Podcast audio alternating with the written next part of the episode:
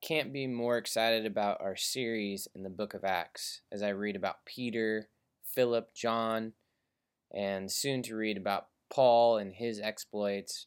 I can't help but think, Lord, would you help me to operate in this kind of power that's available to us through the power of the Spirit today?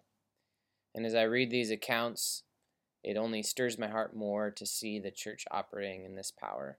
So, would you join me as we study the book of Acts, as we study what God can do, what God has done, and have hope and continued power to do what He wants to do in the church today?